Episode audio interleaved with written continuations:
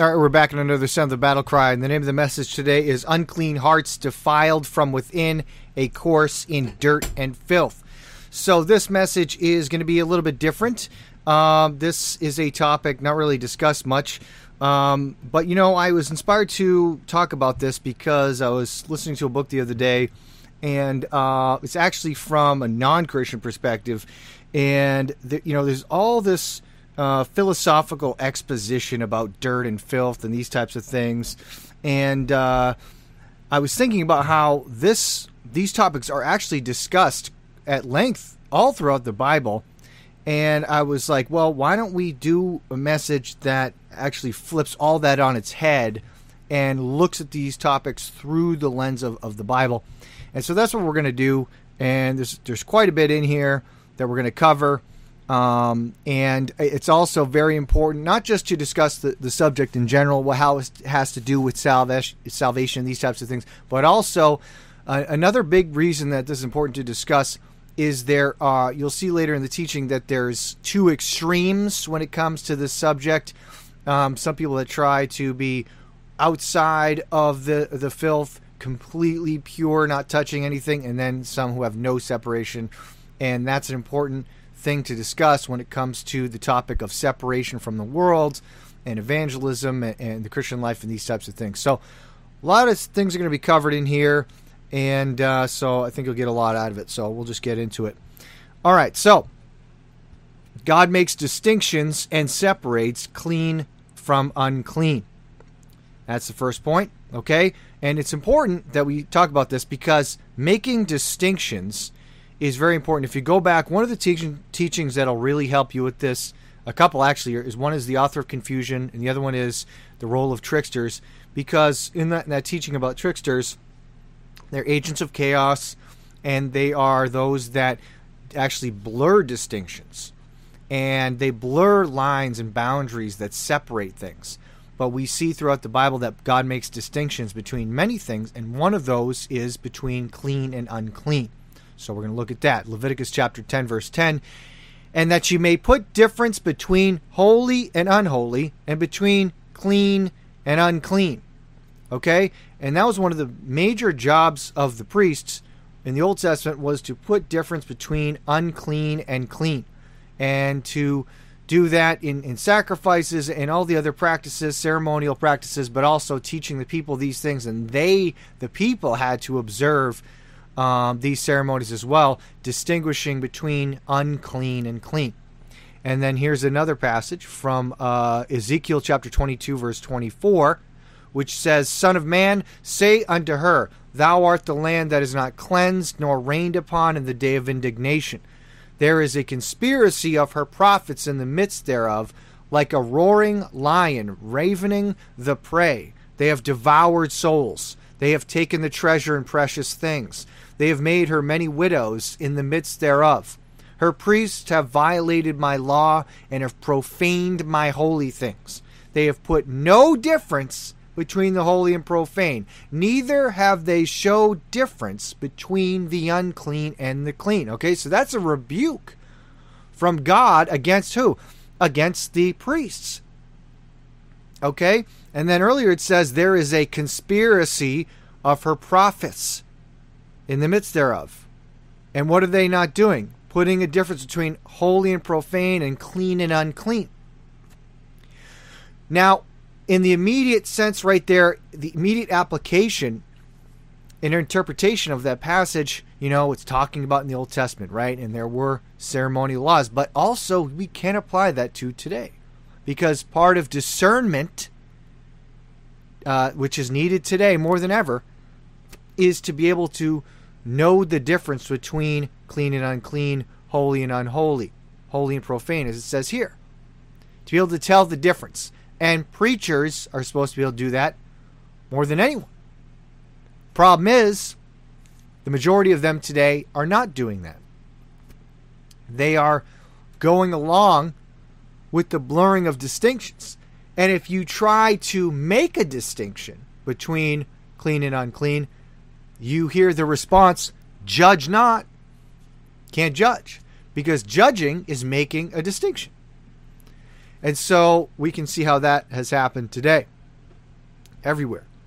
And then one more verse, Ezekiel 44 23, which says, And they shall teach my people the difference between holy and profane, and cause them to discern between the unclean and clean. See how there's a connection right there of discernment to discern between clean and unclean. Okay, so it's connected to uh, discernment. And, you know, earlier it says they haven't showed the difference between clean and unclean, and this says to discern between clean and unclean. So if you discern something, you see that there is a difference between two different things and say, this is not like the other. They should be separated. It's that simple. Okay. Now, so we're going to get into the next section here, but so that's important to set the whole thing up, is just to know, God says this over and over again, that it's important to make distinctions between. But here we're focusing on clean and unclean, but there's other categories, right? We saw unholy and holy. There's other uh, different categories where God is always making a distinction between things that are one great example is good and evil. And there's always a, a separation and a boundary and a distinction. And so that's important for you to get that down solid before we get into all the rest of the, the material. Okay? So, first point is God made many rules about filth and keeping it separate from the people. Okay? Going back to the Old Testament, this is discussed at length throughout the Old Testament. There were laws in the Old Testament about sanitation in regards to contact with dead bodies, diseases like leprosy, childbirth, bodily functions, and disposing of waste. All types of laws in regards to these things. Much of this you can read in the book of Leviticus, okay? So you go to the book of Leviticus and you'll see law after law in regards to these things. Now, some of it was ceremonial, but some of it was honestly keeping them from getting sick. You know, you don't want to touch a dead body and then eat, you know, put your hands in some food and put it in your mouth. Okay, so it did help them in, that regards as well. Same thing with the bodily fun- the waste, disposing of waste, these types of things. It's good sanitary practices. These laws were for physical cleanliness and ceremonial cleanliness under the old covenant, okay? Primarily that's what it was for. But you you need to understand that these everything in the Old Testament is always, as the Bible says in the New Testament, written for our admonition. In the New Testament times, it's written for our admonition, which means we can take lessons from all of it, even the Levitical laws. Now, the ceremonial laws don't apply to us today. They absolutely do not. Everything, all that was abolished at the cross. But they do they are shadows of pointing towards Christ and what would come in the New Testament. And how, you, you might ask, well, how does any of that apply to the New Testament? Well, I'll tell you how. It's exactly what I said at the beginning. It's making this distinction between clean and unclean. And that is talked about actually in the New Testament, especially when it's applied spiritually. Okay? That's where you want to focus on, okay? Because a lot of things in the Old Testament, they were earthly shadows pointing towards the heavenly substance, the spiritual substance. And so in the New Testament, many of these things are uh, the ceremonies are done away with, the ceremonies and the feast, because it everything it was pointing to was fulfilled, and now we see the true spiritual meaning, and it's expounded at length all through the New Testament. Okay? So, having said that, what about the spiritual? What about spiritual cleanliness? Is there even such a thing? Yes, absolutely. There's so much about this in the Bible, it's amazing. Spiritual cleanliness. Okay? Now we'll start with this, breaking this down. Starting with when you're lost. We are unclean, filthy, dirty when lost. Okay? When you are a lost person, you have never been born again, never been saved by Jesus Christ, when you're when you're lost, you are, the Bible says, unclean, filthy, dirty. You might say, "Oh man, that sounds that sounds harsh. That seems a bit much." Well, it's not actually. In fact, most of the time in this world, people downplay the severity and depravity of their sin. And so we're going to show the terms and the words that are used to describe our sinful state when we're lost, as it states in the Bible. Okay, so let's look.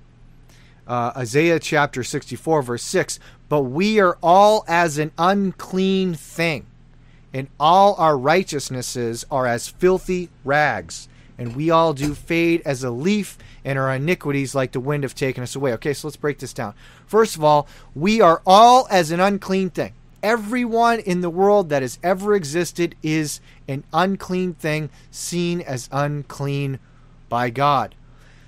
And the second thing is, all our righteousnesses are as filthy rags. What does that mean? Well, even on our best day, when we try to do good things, it's still as filthy rags in, in the sight of God because it's never, we never do something from a pure, pure, holy motivation, okay?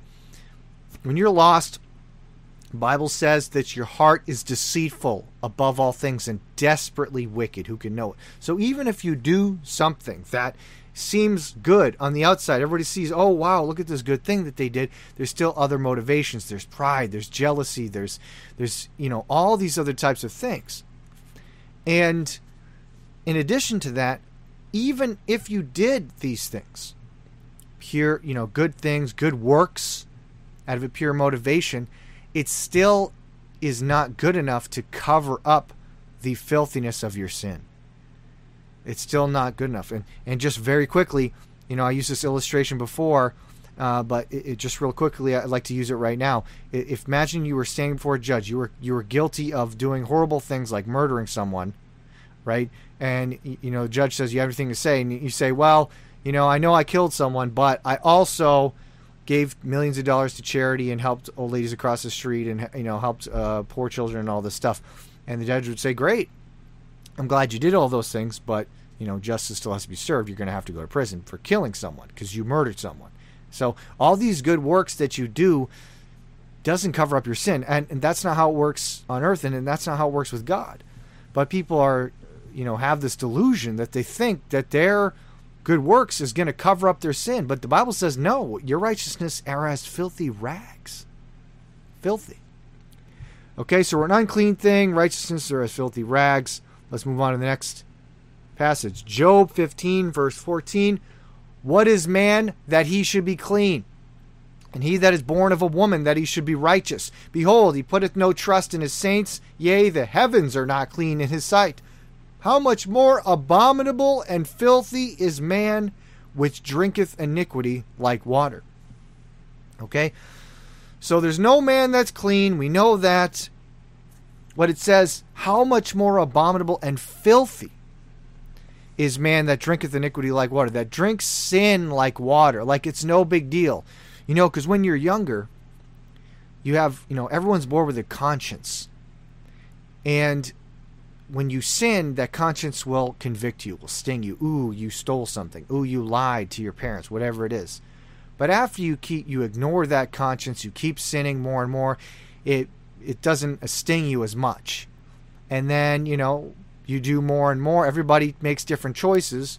Some go faster than others, but eventually you get older and the conscience doesn't feel like it's stinging as much anymore. And pretty soon, you're drinking iniquity like water. It's like nothing to you. You just sin, sin, sin. It's no, you have no problem, no restraint.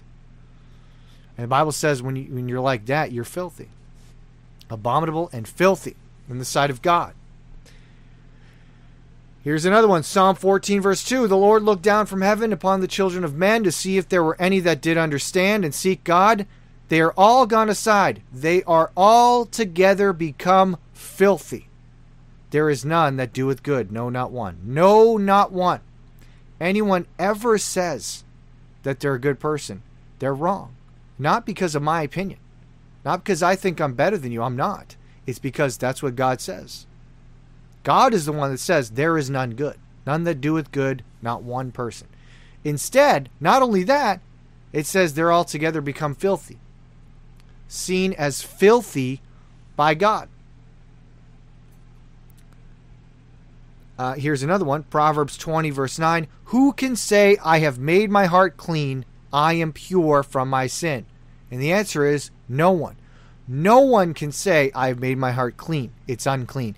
No one can say, I am pure from my sin. You're not. The Bible says you're filthy. And so, this is very important to understand that lots of people would just, you know, admit you know, if you say, "Do you think you're a sinner?" Yeah, I'm a sinner. Everybody's a sinner. We're all sinners, and it just kind of stops there. But the extent of it, the depravity of it, the description of it is, you know, falls woefully short, and that's why important. It's important this today to focus on this particular aspect of sin, our sin, to see that it's described as filthy over and over again. And so let's move on to the next point. We are defiled from within. Okay? Because we're seen as filthy, right? Uh, man is filthy. They are altogether become filthy. All these things. But how do we get that way? Well, we're defiled from within. What does defile mean? Let's look at this word, the definition of this word from the dictionary. We have a few different things. One, defile means to make unclean to render foul or dirty, to make impure, to soil or sully, to tarnish, to pollute. Okay, these all file. You can file them under defile. File them under defile. Sorry about that, but you can put it under the category of defile. Okay, to be made unclean, impure, polluted, filthy, and dirty. Now, why is that important? Well, because there's some verses about this, about uh, being defiled. Uh, and I said, what? We're defiled from within. So let's go to Mark chapter 7, verse 14, and see what Jesus had to say about that.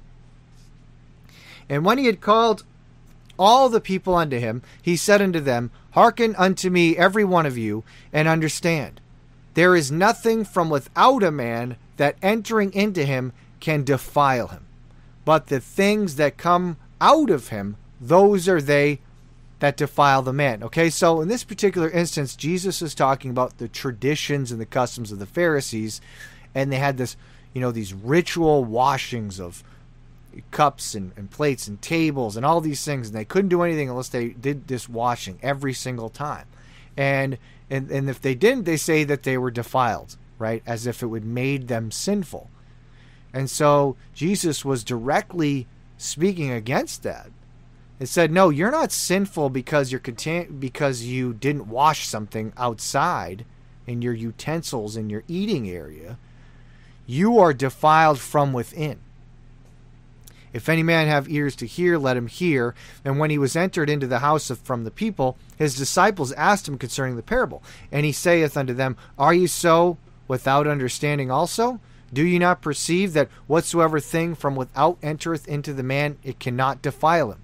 Because it entered not into his heart. Okay? Anything you ingest, even if it's from a dirty cup, uh, a plate, whatever it is, and hasn't been ritually washed, that's not going to enter into your heart and defile you, make you a wicked person, a sinful person. It says it just goes into your belly, goes out into the drought, purging all meats. It's, it goes out of you. And he said, That which cometh out of the man, that defileth the man. For from within, out of the heart of men, proceeds what? Evil thoughts, adulteries, fornications, murders, thefts, covetousness, wickedness, deceit, lasciviousness, an evil eye, blasphemy, pride, foolishness. All these evil things come from within and defile the man. Okay, so earlier we we, we uh, just backtrack a little bit. Remember that word defile to make impure, unclean, to soil, these types of things. Well, that word defile is used right here. And it says, what comes out of the heart of men from within defiles the man. Defiles you. Okay? So what comes out of your heart makes you unclean, filthy, impure. That's where the sin comes out of, your own heart. It is a impure fountain of wickedness. And that's how you are filthy.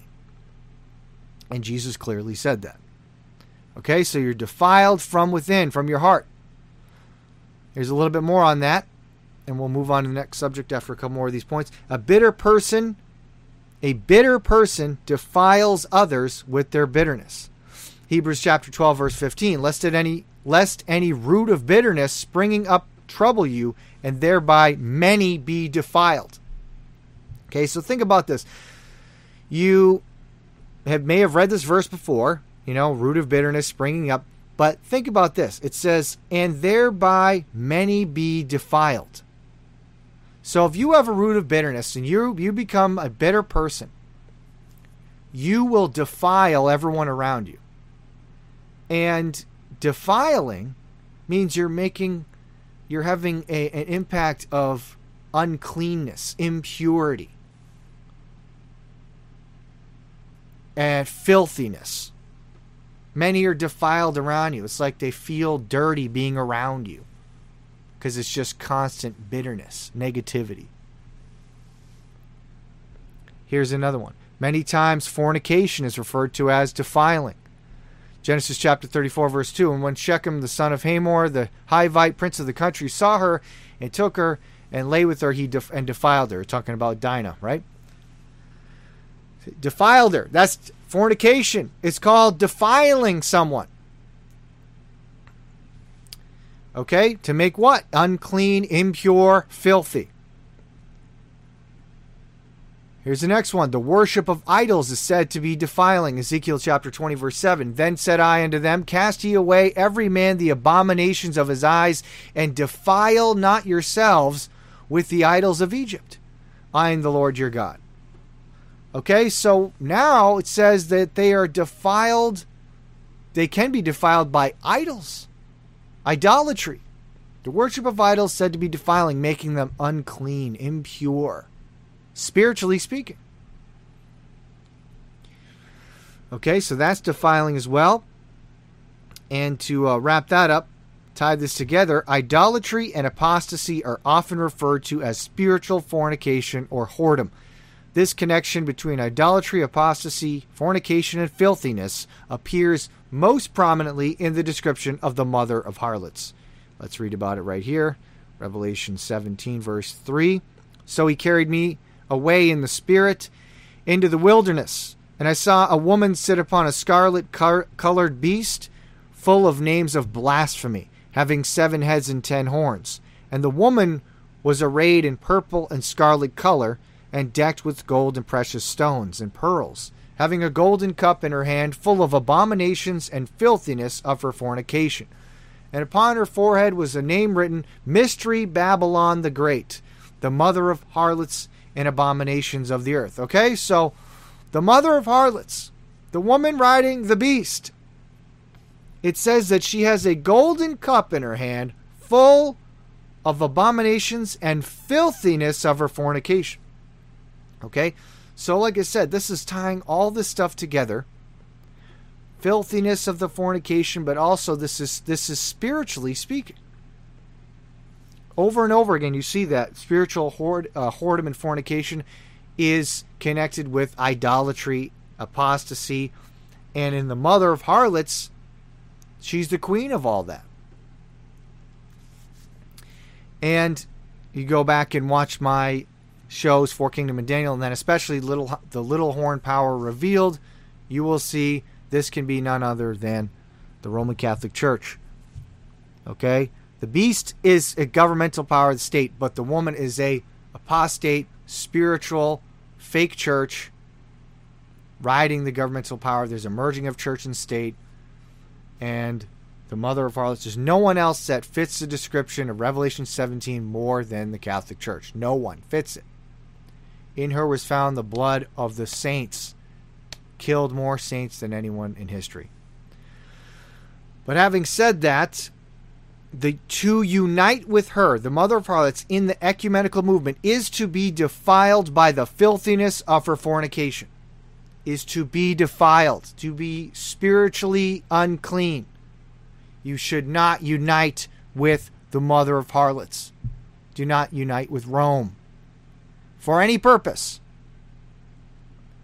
Nowhere in the Bible does it say, oh, let's unite with uh, some, you know, the mother of harlots so that we can, uh, you know, accomplish acts of social justice. Garbage. That is not biblical whatsoever. Never says to do that in the Bible. In fact, it says do not. It says come out from among them and be ye separate. It says be not unequally yoked together with them. How could you walk together except they be agreed? It's ridiculous. You know, if any man preach any other gospel, let him be accursed. Doesn't say, oh, well, you know, they're against abortion, so I should unite with them and fight for these causes. Garbage. Absolutely false. You are unclean and filthy spiritually if you're yoking up with them to do that stuff. That's what the Bible says. She's got the golden cup full of the filthiness of her fornication, and that's what you're doing. You're partaking of that. You're drinking of that cup when you try to unite with her for this these social justice causes.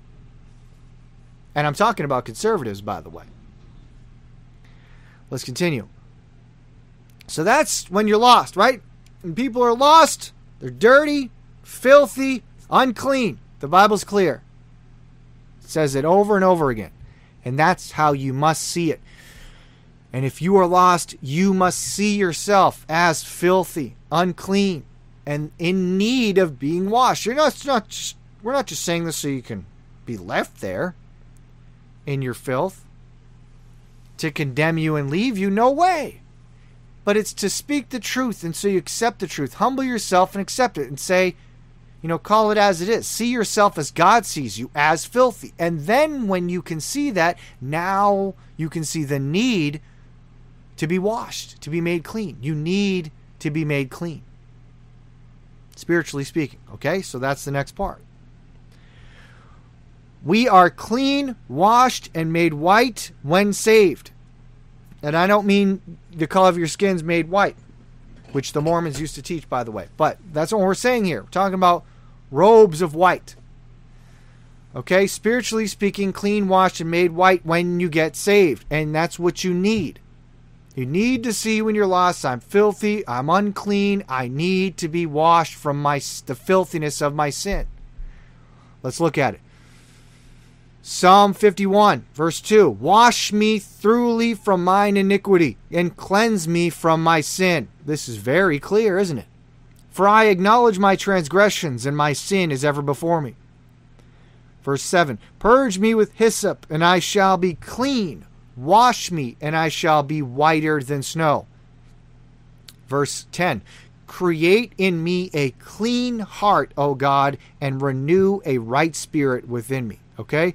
So we can see that when you are defiled by sin, you are unclean and filthy that this in this prayer here, which is one of the greatest prayers of repentance in the Bible, Psalm 51, the prayer is to wash me from my iniquity, cleanse me from my sin, create a clean heart, because I have an unclean heart. Wash me, and I shall be, like I said, whiter than snow, because your garments are stained with sin. Here's another one Isaiah 1, verse 16 Wash you, make you clean. Put away the evil of your doings from before mine eyes. Cease to do evil. Verse 18 Come now, and let us reason together, saith the Lord. Though your sins be as scarlet, they shall be as white as snow. Though they be red like crimson, they shall be as wool. Okay? So, Again, it says you need to be washed, you need to be made clean. And it says your sins are as scarlet, there's red stains. Your garments are not white, they are filthy rags. But they can be washed and be made white as snow, and they need to be. And how is that done? Well, we see right here, Revelation 1 5. And from Jesus Christ, who is the faithful witness and the first begotten of the dead and the prince of the kings of the earth, unto him that loved us and washed us from our sins in his own blood. Now, it might sound weird to you. Well, how do you make a garment white with blood? I can't explain it to you, but that's how it works spiritually. The blood of Jesus Christ washes you from your own sin. He washes us from our sins in His own blood. And that makes you clean. In fact, it is the only way to be made clean from your sin. There is no other way to wash away the filth of your sin except the blood of Jesus Christ. Revelation 7, verse 13 And one of the elders answered, saying unto me, What are these which are arrayed in white robes? And whence came they? And I said unto him, Sir, thou knowest. And he said unto me, These are they which came out of great tribulation and have washed their robes and made them white in the blood of the Lamb. Okay, so we see there's a washing with the blood of the Lamb again. But it says that their robes are washed with the blood of the Lamb, white robes. Okay? So if you have you're wearing filthy garments, the only way to get that white robe that you need is through being washed by the blood of Jesus Christ. That's the only way. In this robe, you see elsewhere it talks about it says that the, these robes are the righteousness of the saints. Now, that righteousness we see clearly explained and broken down in Romans chapter 4 that it is the imputed righteousness of Christ which means that you are not righteous, you're unclean and filthy and dirty, right? Guilty before God. But when you repent and put your faith in Jesus Christ, He imputes His righteousness to you, and now you wear that as that white robe. And so no longer is there seen filthy rags, but the white robe of Christ's righteousness imputed to you. Washed in the blood of the Lamb. Here's another one Titus chapter 3, Verse 5 Not by works of righteousness which we have done, but according to his mercy he saved us, by the washing of regeneration and renewing of the Holy Ghost, which he shed on us abundantly through Jesus Christ our Savior. Okay, so it talks about the washing of regeneration here. Now, what is regeneration? Regeneration is another word to describe the act of being born again what happens when you are born again, when you're made into a new person. Okay? And that's where you're given a new heart. So remember, we talked about, you know, created me a clean heart. And the heart is what defiles you. It's desperately wicked, it's dirty. Okay? Your heart is defiling you. And so you need a new heart. Well, the only way you can have that is through regeneration. And so it says, in this process of regeneration, giving you a new heart, making you into a new person, it calls it the washing of regeneration. Everything's washed, all that defiling filth is gone when you're made into a new person. It's all the old stuff is is uh, gone away. It's dead. If any man be in Christ, he is a new creature. Old things are passed away. Behold, all things are become new. Okay? All the old things are gone. All the filth, the dirtiness, it's washed away. Everything is made new. That's part of the washing of regeneration.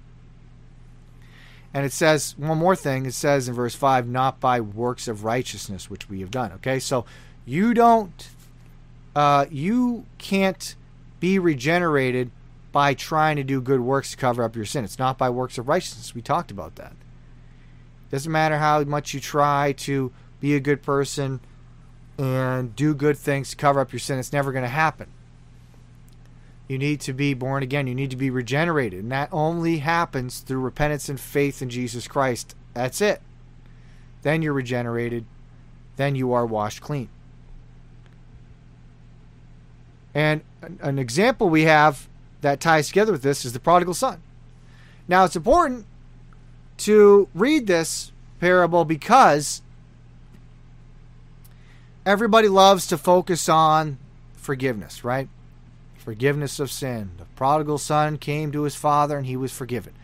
But there's a detail in here I want us to laser in on in regards to this topic of filthiness. Prodigal son rose up and left the filthy pig pen after he repented. So let's look at it. Um, Luke chapter 15, verse 11. And he said, A certain man had two sons, and the younger of them said to his father, Father, give me the portion of goods that falleth to me. And he divided unto them his living. And not many days after, the younger son gathered all together, and took his journey into a far country, and there wasted his substance with riotous living. Wasted his money. And when he had spent all, there arose a mighty famine in that land, and he began to be in want. And he went and joined himself to a citizen of that country, and he sent him into the into his fields to feed swine. And he would fain have filled his belly with the husks that the swine did eat. Now, doesn't that sound filthy?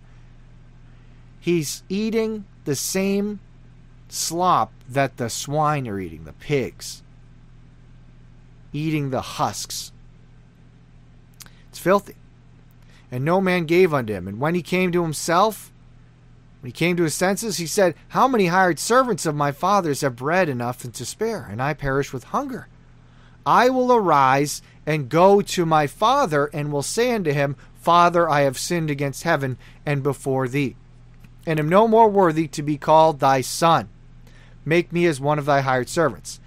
Now listen, and he arose and came to his father. Now that's really important. As we know, he went he went back to his father. His father celebrated his son returning home. He said he was dead and now he's alive. He was lost, now he's found. Praise God, that's amazing. But go back and see that he was in the filth, in the pig pen, eating the husks. And he didn't just say, you know, oh, my father will forgive me. And then he stayed in the pig pen in the filth. No. When he repented, he had a change of mind, which resulted in a change of action. He arose and got up out of the pig pen of filth, turned his back on it. He forsook it. Okay, so you can't say, Well, I've repented, but you're still in the pig pen, rolling around in the filth and you don't want to get up and leave it and forsake it and turn your back on it. There is a rising up and leaving the pig pen of filth.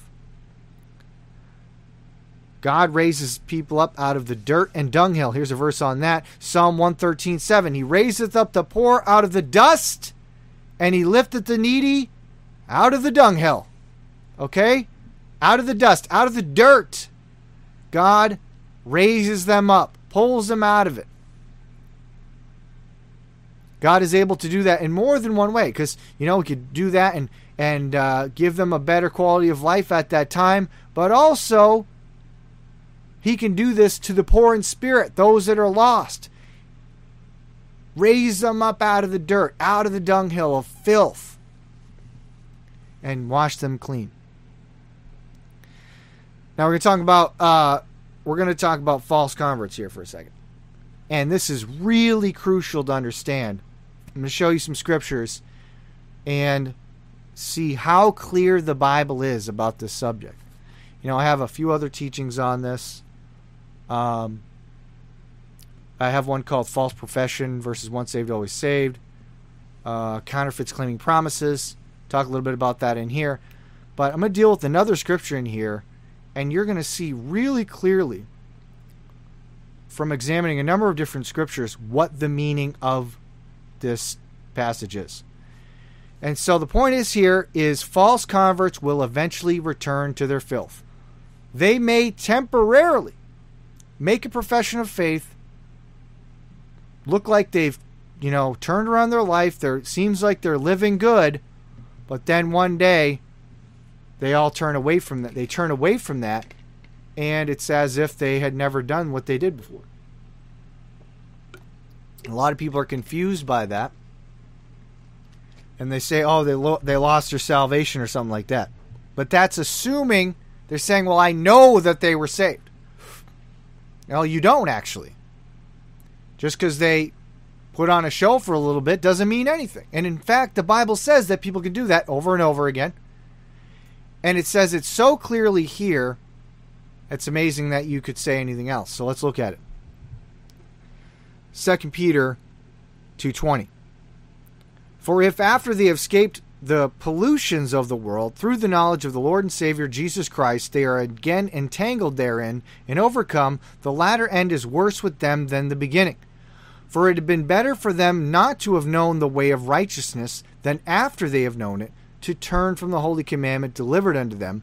But it has happened unto them according to the true proverb The dog is turned to his own vomit again, and the sow that was washed to her wallowing in the mire. Now, before we go and examine the dog and the hog right there, let's back up a little bit. Because people say this passage teaches people can lose their salvation, and they're wrong. They're dead wrong. And I'm proving you from the scriptures beyond any shadow of a doubt that they're wrong. Okay? It is absolutely possible for someone to do an external cleaning up and appearing holy. Absolutely. The Bible talks about that over and over again. People can make a profession of faith and say they're Christians, and then they're not actually. How many times are we warned about this in the Bible? How about how many people does it say? Jesus said, Many shall come to me in that day and say, Lord, Lord, have we not done many wonderful works in my name? And he will say to them, What? I never knew you. Right? We have that warning. Not I knew you once and now I don't, but I never knew you. But it says, it talks about it was better for them to have not known the way of righteousness than after they have known it to turn from the holy commandment. Okay? So that means it's someone that knows the word of God. Maybe they were sitting in church. They've heard preaching. They've read the Bible. They've heard it. Whatever it is. They've been around Christians. There's plenty of people that do that that are not saved.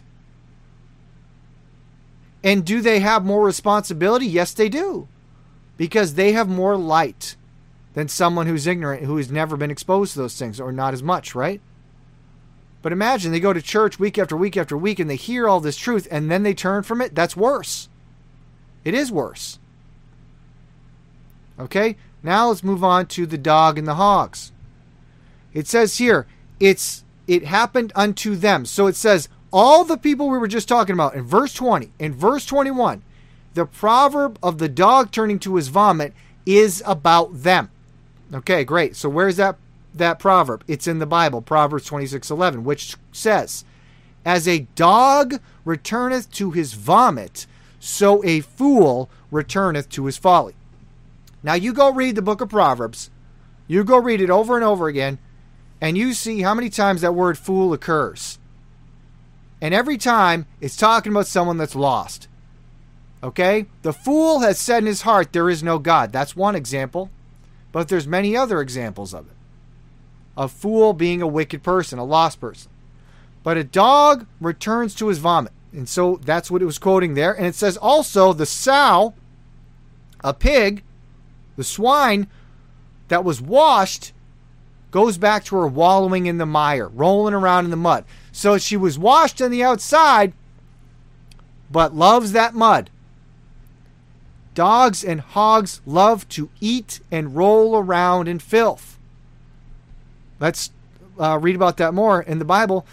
2 Kings chapter 9 verse 34. What happened to Jezebel? Well, Jehu was coming on his chariot. He asked the eunuchs to throw Jezebel out the window. They, window. They threw out the window. And then ran over with the chariot. And then what happened after? Dogs ate her. And when he was come in, he did eat and drink, and said, Go see now this cursed woman and bury her, for she is a king's daughter. And they went to bury her, but they found no more of her than the skull and the feet and the palms of her hands. Wherefore they came again and told him, and he said, This is the word of the Lord, which he spake by his servant Elijah the Tishbite, saying, In the portion of Jezreel shall dogs eat the flesh of Jezebel. And that's what they did. They ate her dead body, her body, until there was nothing left except the skull, the feet, and the palms of her hands. And there was another part of the prophecy says that the dog shall lick thy blood. They licked her blood. They ate her dead body. Okay, I know it's it's graphic, it's disgusting, but that's what the dogs did. Dogs in the Bible, they're they do a lot of gross stuff. It says they were they return to their vomit, these types of things. They eat the they eat dead bodies. And so that brings us to the next point. Saved people are never, you hear that? Never referred to as dogs or pigs in the Bible. The dog returns to their vomit because they only cleaned up the outside but never were changed into a sheep. Never. A dog can take a bath and go right back to the vomit. A sow, like it says, can be washed. But since the nature of the sow never changed, they go right back to rolling in the mud. Now, I, it might be a year or two, a few years, but one day they're going to go back and say, forget this, I'm out of here. And then goofballs out there say, oh, they lost their salvation. No, they didn't. No, they did not. They were a dog, they were a hog. And they went back to what was in their heart. They had Sodom in their heart like Lot's wife, and they turned back. Their nature has never been changed. It's just an external washing. How can go look at all the examples of the Pharisees? They had an external holiness. They bragged about it. They said, I fast, I give. They didn't openly indulge in sin. Man, they'd be they wouldn't dare to even do some of the things that professing Christians do today out in the open. They'd be they would be scared to do that. Because it would ruin their appearance of righteousness. But it's still just an appearance. Jesus told them they were children of the devil because they their internal their heart has never been changed. So saved people are never referred to as dogs and hogs. But in 2 Peter 2.20, it says it happened to them as the proverb of the dog returning to his vomit. Because they were never changed. They went back to their filth. Here's another one Matthew 7 6. Give not that which is holy unto the dogs, Neither cast ye your pearls before swine, lest they trample them under feet and turn again and rend you. Jesus talking about saved people there? With the dogs and the hogs? No, lost people. What does it say in Revelation 22 15? For without our dogs outside of New Jerusalem, they don't go into heaven. Dogs, sorcerers, whoremongers, murderers, idolaters, whosoever loveth and maketh a lie. Saved people are never called dogs and hogs. And we go all the way back here to 2 Peter 2:20. It said though that person who did that, who turned from the commandment, came back, they are the dog and the hog who just did an external washing for a little bit and then they turn back to the filth. Clear as day. All right, so that's that. Let's move on to the next point. Yeah, extremes approaching the lost world. Okay, so before we move on to that, I'm going to move on to that in a second, but we see these two clear things about salvation. Number one, when you're lost, you're filthy, dirty, unclean, and you need to be washed. When you're saved, you are made clean, washed, made white as snow. Your garments, you're given the white robe and this can only be done through the blood of Jesus Christ. When you repent of a life of sin and rebellion against God and put your faith in Jesus Christ, you're given a new heart, a clean heart. Given that white robe, you're washed clean from the filthiness of your sin. You know, some people out there, they've experienced things where maybe uh, had this experience where they felt dirty and they try to take a shower, and no matter how much they do, they never feel clean. Sometimes that happens to kids that are abused. Feel like they need to shower and get clean. They just feel dirty. Well, the only way to get rid of that feeling is salvation in Jesus Christ. The only way to get rid of that feeling and, and, not to feel dirty anymore, feel that feeling, it's a spiritual dirtiness. And when you feel that spiritual cleanliness, that cleansing from the blood of Christ, that's when you feel peace and love that you've never felt before in your entire life. For the first time, you feel that. And you feel that burden lifted. And you're refreshed and new. You're given a clean slate. All that old stuff, that filth is washed away. Given a brand new, fresh start. There's no other feeling that could ever compare to that. And so that's how salvation works when it comes to the filth. Now, focusing on the approach of Christians, professing Christians, there's two extremes here we're going to deal with. And then we'll end the teaching after that. There are two extremes in approaching the lost world. One is extreme cleanliness, hiding away as a monk, holier than thou, self righteous attitude. And for a whole message I have about that, it's called The Wrong Way to Separate. Um, you go back and watch that on my channel. There's a message called The Wrong Way to Separate about separating from the world the wrong way. And uh, I go through this exact thing that I'm talking about here. Um, Self righteous Pharisees who go way too far in that direction. And, you know, uh, of course, there's different levels of this extreme. I mentioned a monk, right? These this asceticism, where they're away off in a monastery somewhere in a mountain and they just hide away from the world.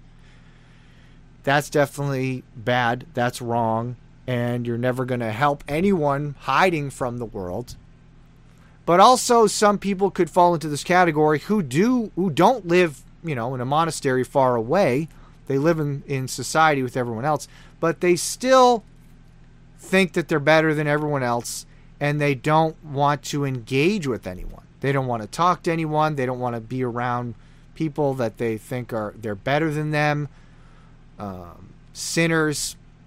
I mean, I was around someone one time. They were a professing Christian, and you know, we were t- just a group of Christians, a church actually, and we said we wanted to go to uh, an event. It was just like a, a gun show or something and they're like, "Oh, I I don't know if I want to go. There's going to be filled with sinners there," and they weren't even joking. A bunch of lost people there. Well, yeah, there's lost people everywhere. That's why Paul said in 1 Corinthians 5, you'd have to leave the world to be away from them. You can't go escape uh, away from lost people and never be around them. And and also, that's not even right. We have to engage with them. We have to talk to them. And guess what? You're not better than them. Now we have to be careful, and there has to be some separation for sure, which we'll talk about later.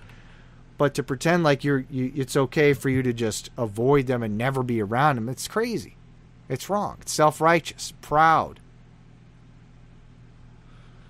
And so that that's one extreme.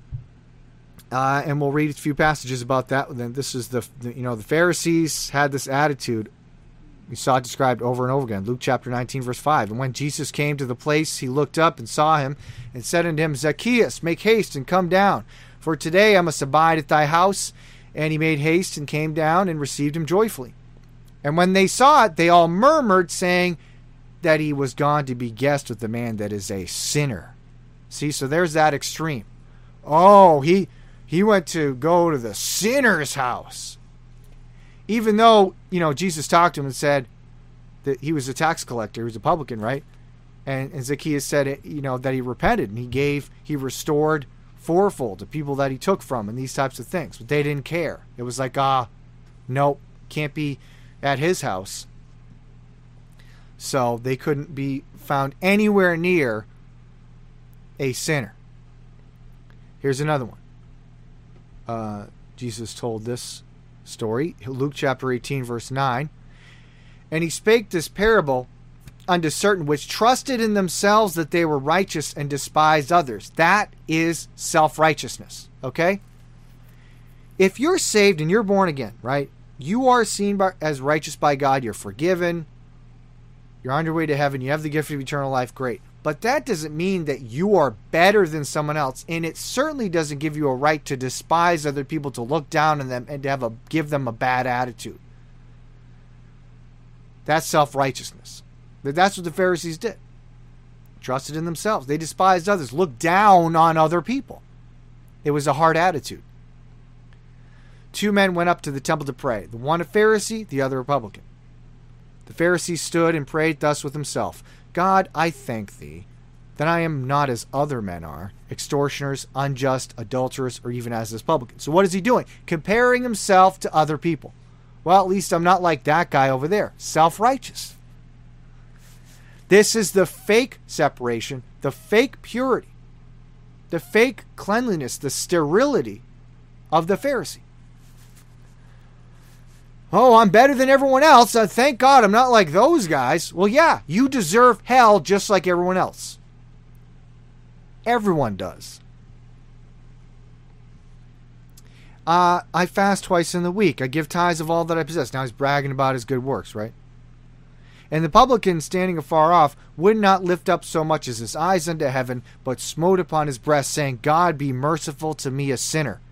I tell you, this man went down to his house justified rather than the other. For every one that exalteth himself shall be abased, and he that humbleth himself shall be exalted.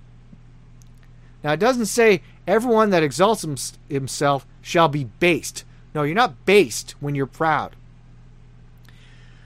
Guys like to, to run around saying that today. I'm based. I'm the alpha Chad, blah, blah, blah. When you're not, pride is not based.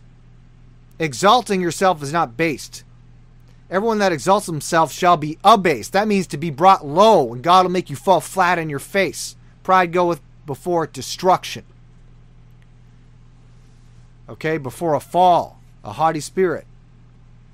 The fear of the Lord is to hate pride, arrogancy. Okay, and he that humbleth himself shall be exalted. Humble yourself in the sight of God. And part of that humility is saying, hey, I am filthy. I do need to be washed. God, please wash me from my sin. But also, not you know looking down on other people. Let's say you are saved, you are righteous, and you've you've been pulled out of the filth, you've been washed clean. That doesn't mean now you look down on everyone else. Oh, I'm clean, and now look at all these filthy sinners. I can't be around them. They will defile me. Wrong.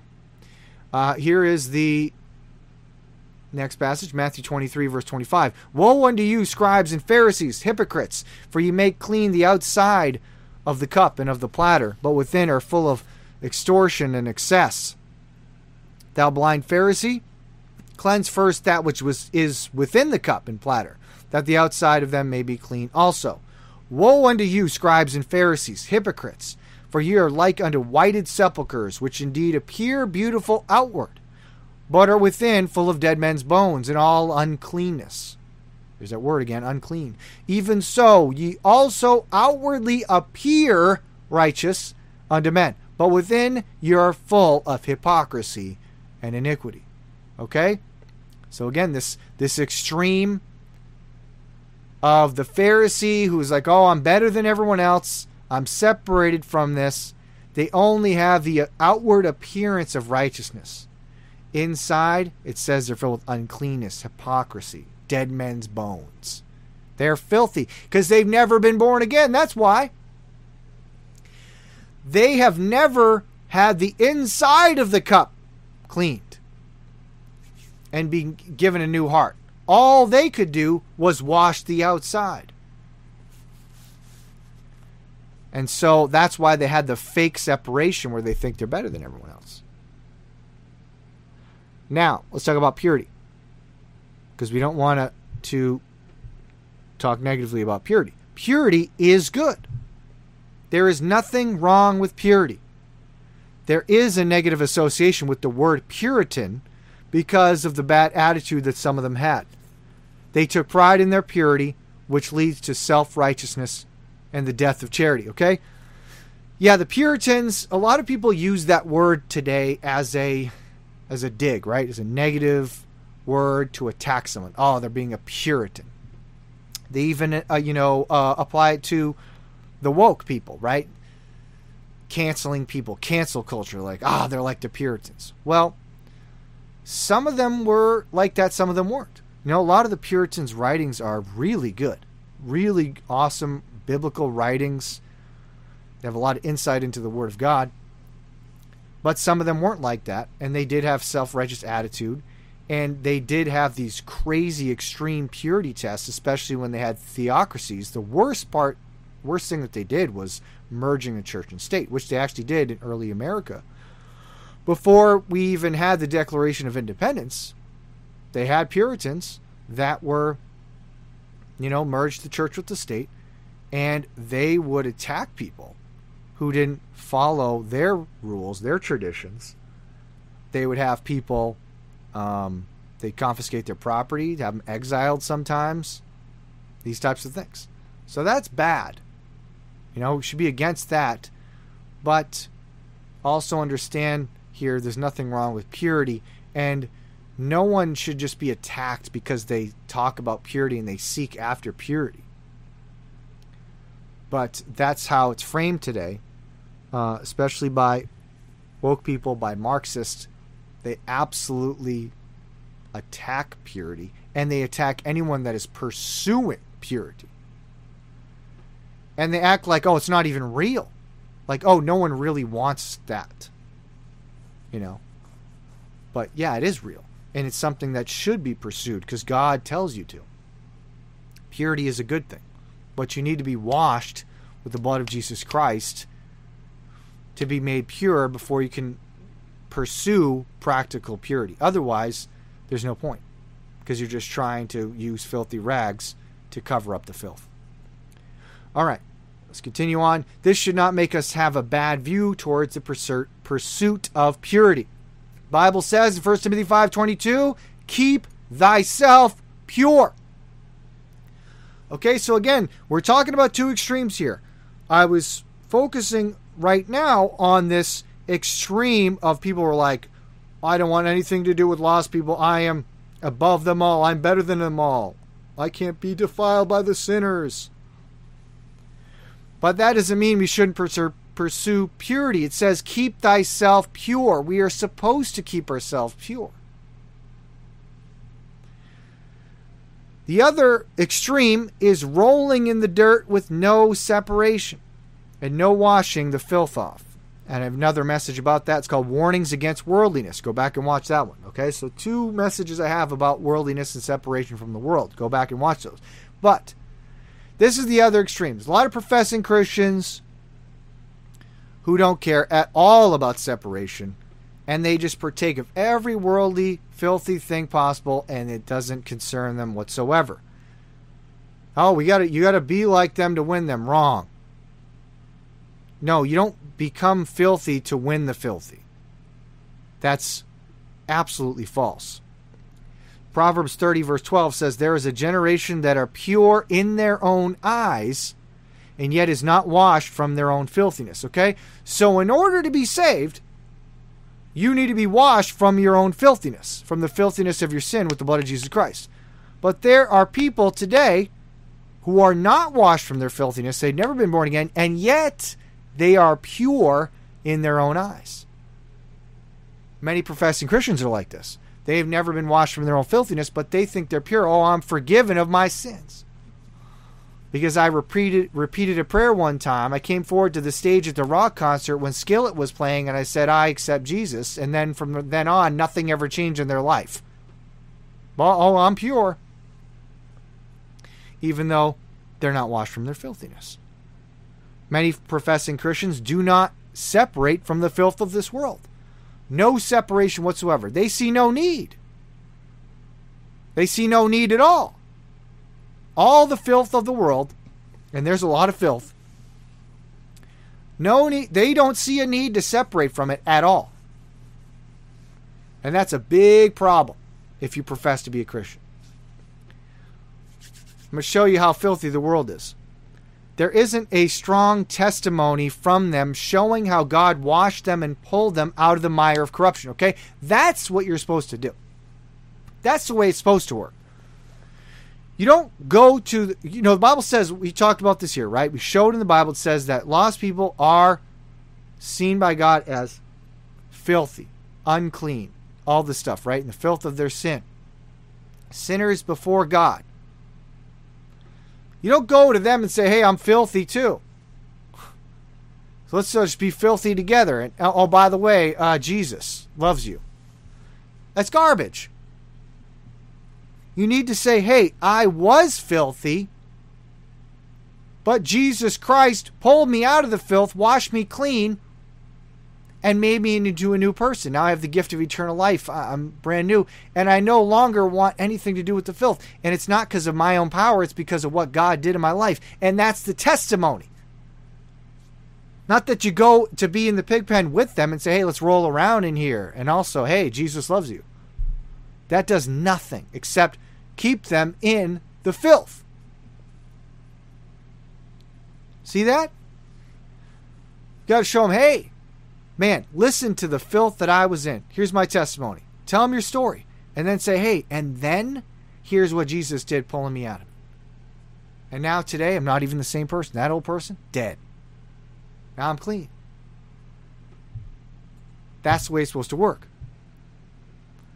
And how filthy is the world really? Because I don't think pe- people kind of downplay that. Though, how filthy is this world? You really need to know. And this is why God wants you to come out from that filth to be washed and gotten away from it. Because it's bad. I'm going to show you.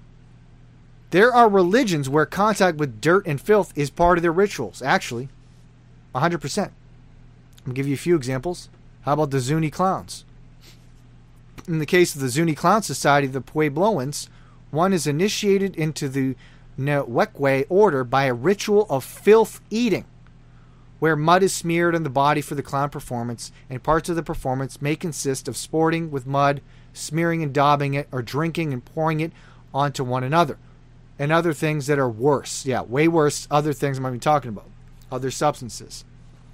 Disgusting filth. Smearing it all over the body, eating it, drinking it, these types of things. And uh, another point I'd like to make real quick I've said this before, but this is exactly what Clown of the band Slipknot does while performing on stage. He takes bodily fluids, disgusting substances, he rolls around in them, wipes them on his mask, throws them at other members of the band. And it just happens, just so happens to be the same thing that these sacred clowns used to do. Zuni, for instance, Zuni clowns. If you go read the Clown Society Wikipedia file, you can read more on that. But uh, I talked a lot about this in the trickster teaching, the role of tricksters. So you go back and listen to that, then you'll uh, find out a lot more about that. But they did this ritual of filth eating, exposing themselves to filth. Another example is Aleister Crowley, the infamous Satanist. He would ingest various disgusting substance, substances from the body. not going to get into detail about that, but really bad. But that was part of their rituals and magic, these types of things. Another example, uh, I can give this example because I come from the death metal world. I used to be a death metal singer. Uh, there's a band called Cryptopsy. There's a the first singer that they had. That his his name was they called him Lord Worm. Lord Worm from the death metal band Cryptopsy would eat worms from a chalice, and also feed them to the audience. And another time he talked about in an interview that he said he was smoking snake ribs in a graveyard with a sorcerer. We'll talk about that in a second about being in the graveyard. But just this is filth, right? Disgusting things that they're doing. But you know, the same thing, the reason I talk about this is because this same person uh, would write blasphemous lyrics. I mean, pure evil stuff. Blaspheming Christ in his lyrics. Uh, Lord Wormwood. You know, this isn't just some one off thing. If you were into death metal, uh, Cryptopsy's album that Lord Worm sang on. is called uh, "None So Vile." It's it's one of the all-time classic death metal albums. One of the most well-respected albums. And this guy, this same guy, is uh, doing this stuff. And it's almost like a ritual. Like they play a song, an instrumental, and they go around eating worms and giving people worms. And then he's hang, hanging out in a, in a graveyard. Also, another interview was talking about uh, they were talking about him uh, being at a bus stop eating bugs off the side of the bus. Just weird stuff. Another example would be uh, a Hindu sect called the Aghori. Very interesting stuff here. So let's read a little bit about that. The Aghori are a monastic order of ascetic Shaivite. Now, these that means they're worshippers of Shiva. Shiva is god of destruction, among other things but most well known as that. They are ascetic Shaivite sadhus based in Uttar Pradesh, India. Please excuse me if I mispronounce anything. They're the only surviving sect derived from the Kapalika tradition, a tantric, non Puranic form of Shaivism which originated in medieval India between the 7th and 8th century AD. Now listen to some of the practices this uh, the Aghori did. They embrace filth. The purpose of embracing pollution and degradation through various customs is the realization of non-duality through transcending social taboos, is what they say, right? Attaining what is essentially an altered state of consciousness and perceiving the illusory nature of all conventional categories. That's what they believe, okay? So stop right there because through exposing themselves and embrace to filth and embracing filth, what do they say they do? Perceiving the illusory nature of all conventional categories. There's a destroying of categories. It's a getting rid again of distinctions between clean and unclean. They say no. We got to get rid of that. And how do we do that? By exposing ourselves to filth, embracing the filth. That's what it's always about, which ties again and again to the role of tricksters. They play right into that. Let's read a little bit more about what they do. Aghori rituals, which are performed precisely to oppose notions of purity, are precisely performed to oppose notions of purity. They're against purity. Commonplace in Orthodox Hinduism. Okay, so in Orthodox Hinduism, they actually value purity. Okay? Now, not according to the biblical standard of purity, but they don't embrace filth like the Aghori do. Nevertheless, they do these rituals and they're typically macabre in nature. The practices of the Aghoris vary and include living in cemeteries, remember that, smearing cremation ashes on their bodies, using human skulls for decoration in bowls, smoking marijuana, drinking alcohol, and meditating on top of corpses. you can read more about that in the wiki file on Aghori. Okay? All kinds of filth. They embrace, they're around it. They're sitting in places where there's dead bodies. It's gross, it's morbid, it's disgusting. But they embrace the filth. And actually, there's also part, um, I think they do this, and then there's also another Tibetan Buddhist sect that drink from uh, skulls, skull caps. And it has to do with that word there. Um, where is it? Kapalika, Kapalika. Yeah, it's like a Kapal skull or something. You go look it up. Drink, look up the, the Buddhists and the Hindus drinking from a skull capsule. Drink from a skull too, a, a human skull. So all types of filth. For some reason, they're attracted to it, they embrace it, they roll around in the filth. Attraction to filth is a sign of the presence of unclean spirits. Absolutely 100%, no exaggeration. And I'm not speculating, this is what the Bible says. It shows it. Am I directly connected to the Aghori? Yes. Anyone else that's fascinated by this filth and expose himself to filth? Yes. I'm saying there's influence of evil spirits there. Specifically, the Bible says Interesting, interestingly enough, think about it unclean spirits. Unclean. So let's look at an example of that in Mark chapter 5, verse 1. There's a man with unclean spirit.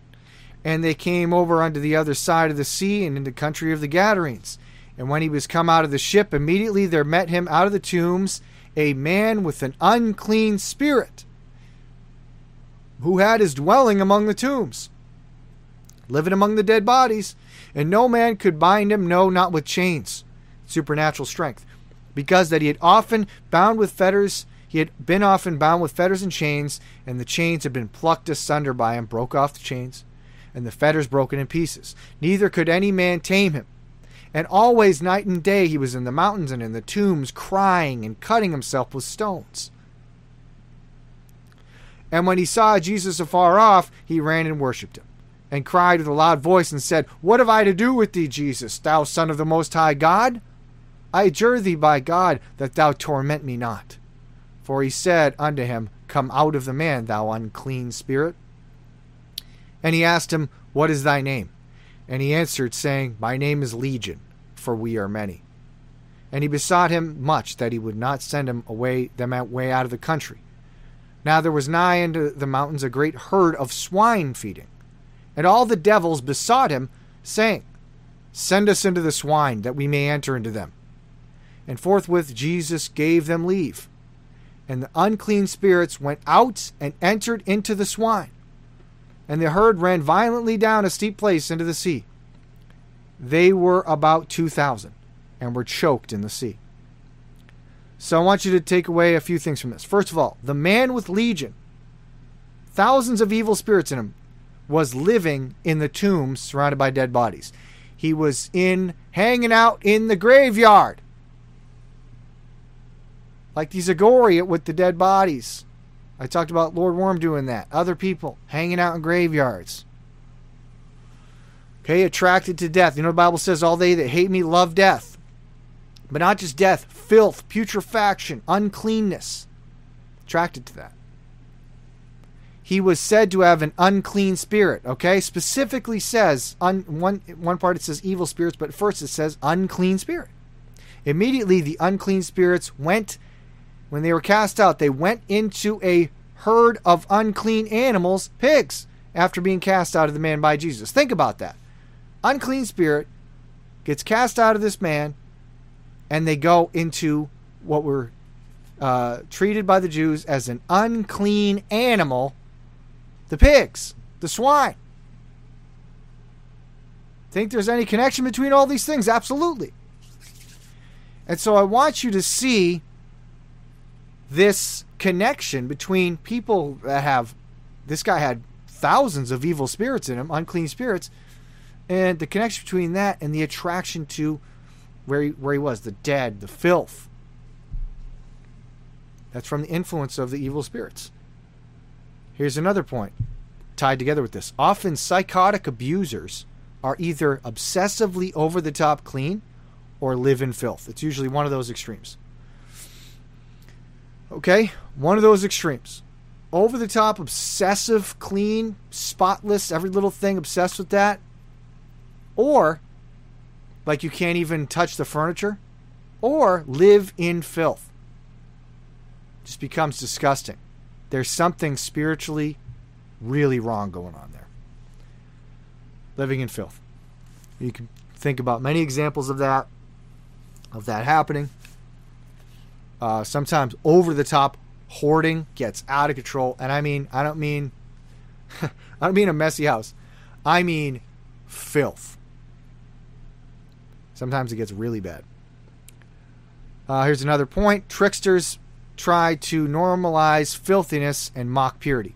You see this prominently in the modern art world. Okay, yeah, you know, go back and watch that show. Like I said, the, the role of tricksters, you'll understand that because it's it's it's uh, it's a spirit, but it's also works through people, especially in the art world, music, entertainment, uh, in movies and stuff. But in the modern art world, they've been doing this for a long time, especially in the 20th century, where they uh, they'll make they'll make something and they say that it's art, an art piece, right? But it's really just filth. Um, and sometimes it's just like they did one where it's just a toilet Sometimes it's uh, bodily fluids and stuff, and they mix it with other things, and and they say, "Oh, this is my piece of art," and it's trying to normalize filth and degradation and these types of things. So that's another point about that. In contrast to all that, the scriptures tell us to separate from filth and keep ourselves unspotted. Okay, so remember, we're talking about this other extreme where people are like, oh, we can just, no problem. There doesn't need to be a separation from the filth, these professing Christians. And they're wrong. You need to separate from all that filth. Uh, and let's read a couple scriptures about that. First is in first, uh, 2 Corinthians chapter 6, verse 14. Be ye not unequally yoked together with unbelievers, for what fellowship hath righteousness with unrighteousness, and what communion hath light with darkness, and what concord hath Christ with Belial? What part hath he that believeth with an infidel? And what agreement hath the temple of God with idols? For ye are the temple of the living God. As God hath said, I will dwell in them and walk in them, and I will be their God, and they shall be my people. Wherefore, come out from among them, and be ye separate, saith the Lord, and touch not the unclean thing. And I will receive you, and will be a father unto you, and ye shall be my sons and daughters, saith the Lord Almighty. Now, to every professing Christian out there, you got to get this first. This is the New Testament. New Testament. Don't try to tell me that's Old Testament times. This is the New Testament. And in the New Testament, it says, Come out from among them and be separate and touch not the unclean thing. There has to be a separation from the uncleanness and the filth. You have to come out from among them. And if you don't, then you can't be a testimony for Jesus Christ. The only way for you to be a testimony to the filthy world is to come out from among them, to be washed clean, to be made new, and to turn around and talk to them and say, hey, look at what Jesus did for me. He washed me clean. He brought me out of the filth. He can do the same for you. Not to jump in the filth with them and say, hey, Jesus loves me and you. Let's roll around in the filth. Testimony destroyed. There is none. In fact, you are dragging the name of Jesus Christ through the mud, causing the word of God to be blasphemed and taking the Lord's name in vain. Here's another one. James chapter 1 verse 27. Pure it says pure, right? Pure religion and undefiled before God. And the Father is this to visit the fatherless and widows in their affliction and to keep himself unspotted from the world. This is a good summary of this position. Because you have these things together where you are taking action, you're going out into the world, being around people. Here it says fatherless and widows, right? People in need, people that need help. You're visiting them. You engage with people, especially people in affliction, people that need help, they're hurting. But it also says to keep yourself unspotted from the world. So we can't leave the world, we can't hide away in a bunker somewhere like a coward we need to engage with the world, but also keep yourself unspotted from it. Don't be, you know, filthy, rolling around in the filth. And I'm going to talk about that in a second, how you keep yourself unspotted and, clean. Jesus showed us the example. Let's talk about that. In heaven, Jesus lived in a perfect, I'm sorry, in heaven, Jesus lived in a place of perfect purity. When he was born on earth, Besides the nature of the birth process, Jesus was born in a dirty manger where animals eat. Okay, so imagine that. Jesus is in heaven. The Son of God is in heaven. It is completely clean, perfect, pure. And then he is born in a human body in the dirty manger where the animals eat. It's not clean but that's what he did for us out of love. But he had to come into contact with that dirtiness. He got his hands dirty being among sinners, but still maintained separation from sin, did not endorse sin, preached against sin, preached repentance, and also took time away from everyone to pray. Showed that example as well. And let me show you one example of Jesus getting his hands dirty to help people. It's a good example for us, John chapter 9, verse 1. And as Jesus passed by, he saw a man which was blind from his birth. And his disciples asked him, saying, Master, who did sin, this man or his parents, that he was born blind? Jesus answered, Neither has this man sinned nor his parents. Said, No, you're making an assumption. This guy it's not because someone sinned that this guy's blind. That's a false assumption that no one should ever make. But that the works of God should be made manifest in him. I must work the works of him that sent me, while it is day. The night cometh when no man can work. As long as I am in the world, I am the light of the world. When he had thus spoken, he spat on the ground and made clay of the spittle, and he anointed the eyes of the blind man with the clay. He got his hands dirty. And he said unto him, Go wash in the pool of Siloam, which is by interpretation sent. He went his way, therefore, and washed and came seeing. Now, you can look at this two ways because physically, he got his hands dirty, made the clay, put it on his eyes of the blind, put it on the eyes of the blind man, and said, Wash it off. He washed, and then he could see it was a miracle. But you see how that is representative of what happens spiritually in salvation. That when we're, we are lost, we are blind. And when you're saved, Jesus Christ washes you, and now you can see. Right? That's isn't that what they sing in Amazing Grace? I was blind and now I see. So that's the spiritual application. But I want you to see that Jesus wasn't afraid to get his hands dirty. He went and he dealt with people that had problems. He engaged with the world. He didn't hide away in a monastery somewhere. He didn't act like he was better than everyone. And he wasn't too good to interact with the common man on the street. Got his hands dirty. He never got dirty spiritually from sin, but he got his hands dirty practically to, to help people. We need to get our hands dirty, but also maintain a level of separation and continuously wash with the water of the word and renew our minds with prayer. Okay, so that's the last point we're going to make and wrap it up. Okay, so you need to deal with the world every day. You got to get up every day and go to work. You have to engage with the world. You have to talk to people. You have to be around lost people all the time. Well, in order to keep going and maintain your purity and keep yourself unspotted from the world, you have to continuously wash with the word and with prayer. Let's see what the Bible says about that. Psalm 119:9 Wherewithal shall the young man cleanse his way by taking heed thereto according to thy word. Cleansing with the word of God. You know, another verse talks about washing, uh, about a husband and his wife, washing her with the water of the word. Okay, so the word of God has a cleansing effect. That means you got to read it every day. Read it before you go to work, read it after you get home, after you've been exposed to the filth in the world. Maybe after you've been out talking to people. Okay? Uh, it has a washing effect. And then what about praying? 1 John 1 6.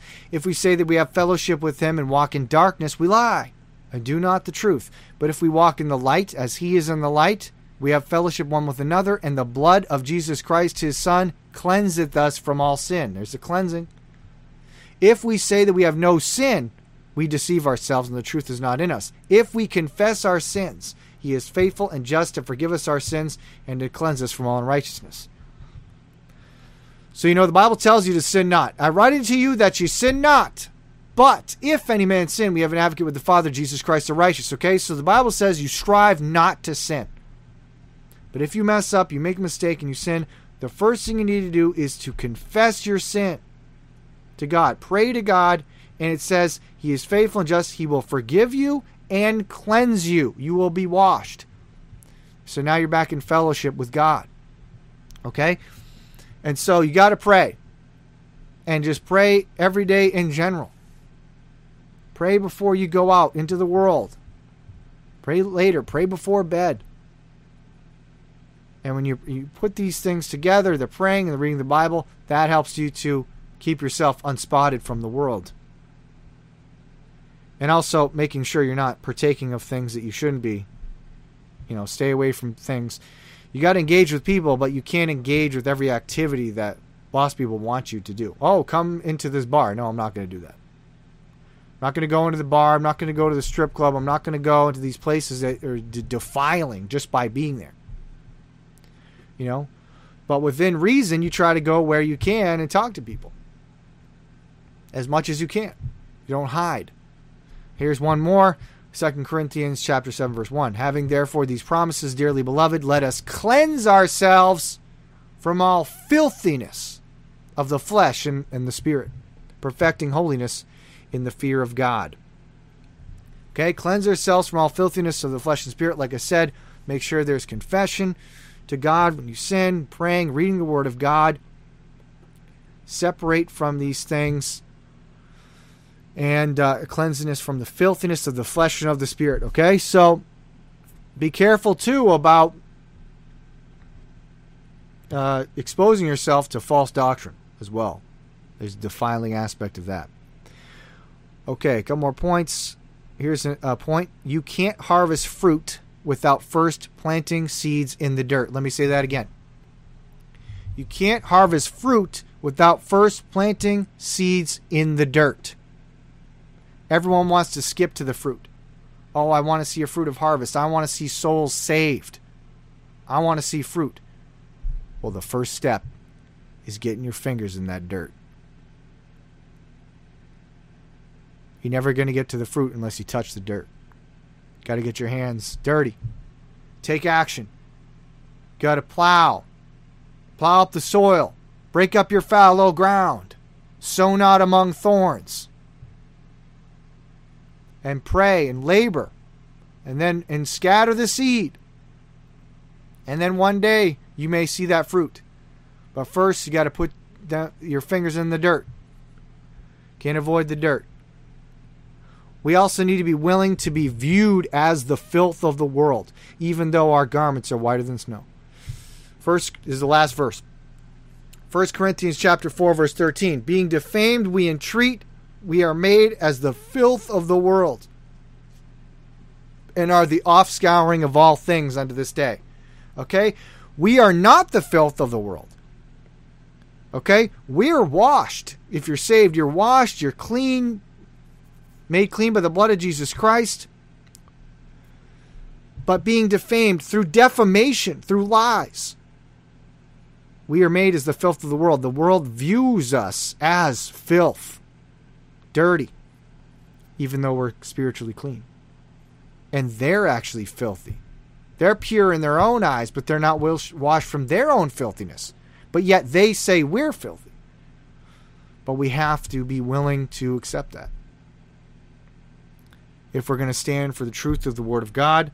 Jesus said, Do not be ashamed of me and my words in the midst of this crooked and perverse generation. We got to be willing to be viewed as that. The offscouring of all things, stuff you scrape off the bottom of your shoe and say, I don't care how the world views me, I'm going to stand for Jesus Christ and the truth of the Word of God. And it doesn't matter what anyone says, because I know in my heart and based on the promises of the Word of God that I am not filthy. I am washed in the blood of the Lamb. I am clean. I am made white. I am pure. Seen, seen as pure in the sight of God, made righteous. And that'll help you get through it. Okay, so that's the end of the teaching. Let me just uh, wrap it up real quick. So, um, it's important to see that these distinctions are made between clean and unclean see that's made all throughout the Bible. And it's important to see how this works that when you're saved, when you're lost, you're filthy, then you get saved, you're cleaned up, you're brought out, and seeing that that is part of the testimony, and then the proper outreach of not going to the extremes of I'm just going to hide away and I'm better than everyone and not engage with them, and the other extreme of no, I'm just going to roll around the filth with them. You don't want to do either of that.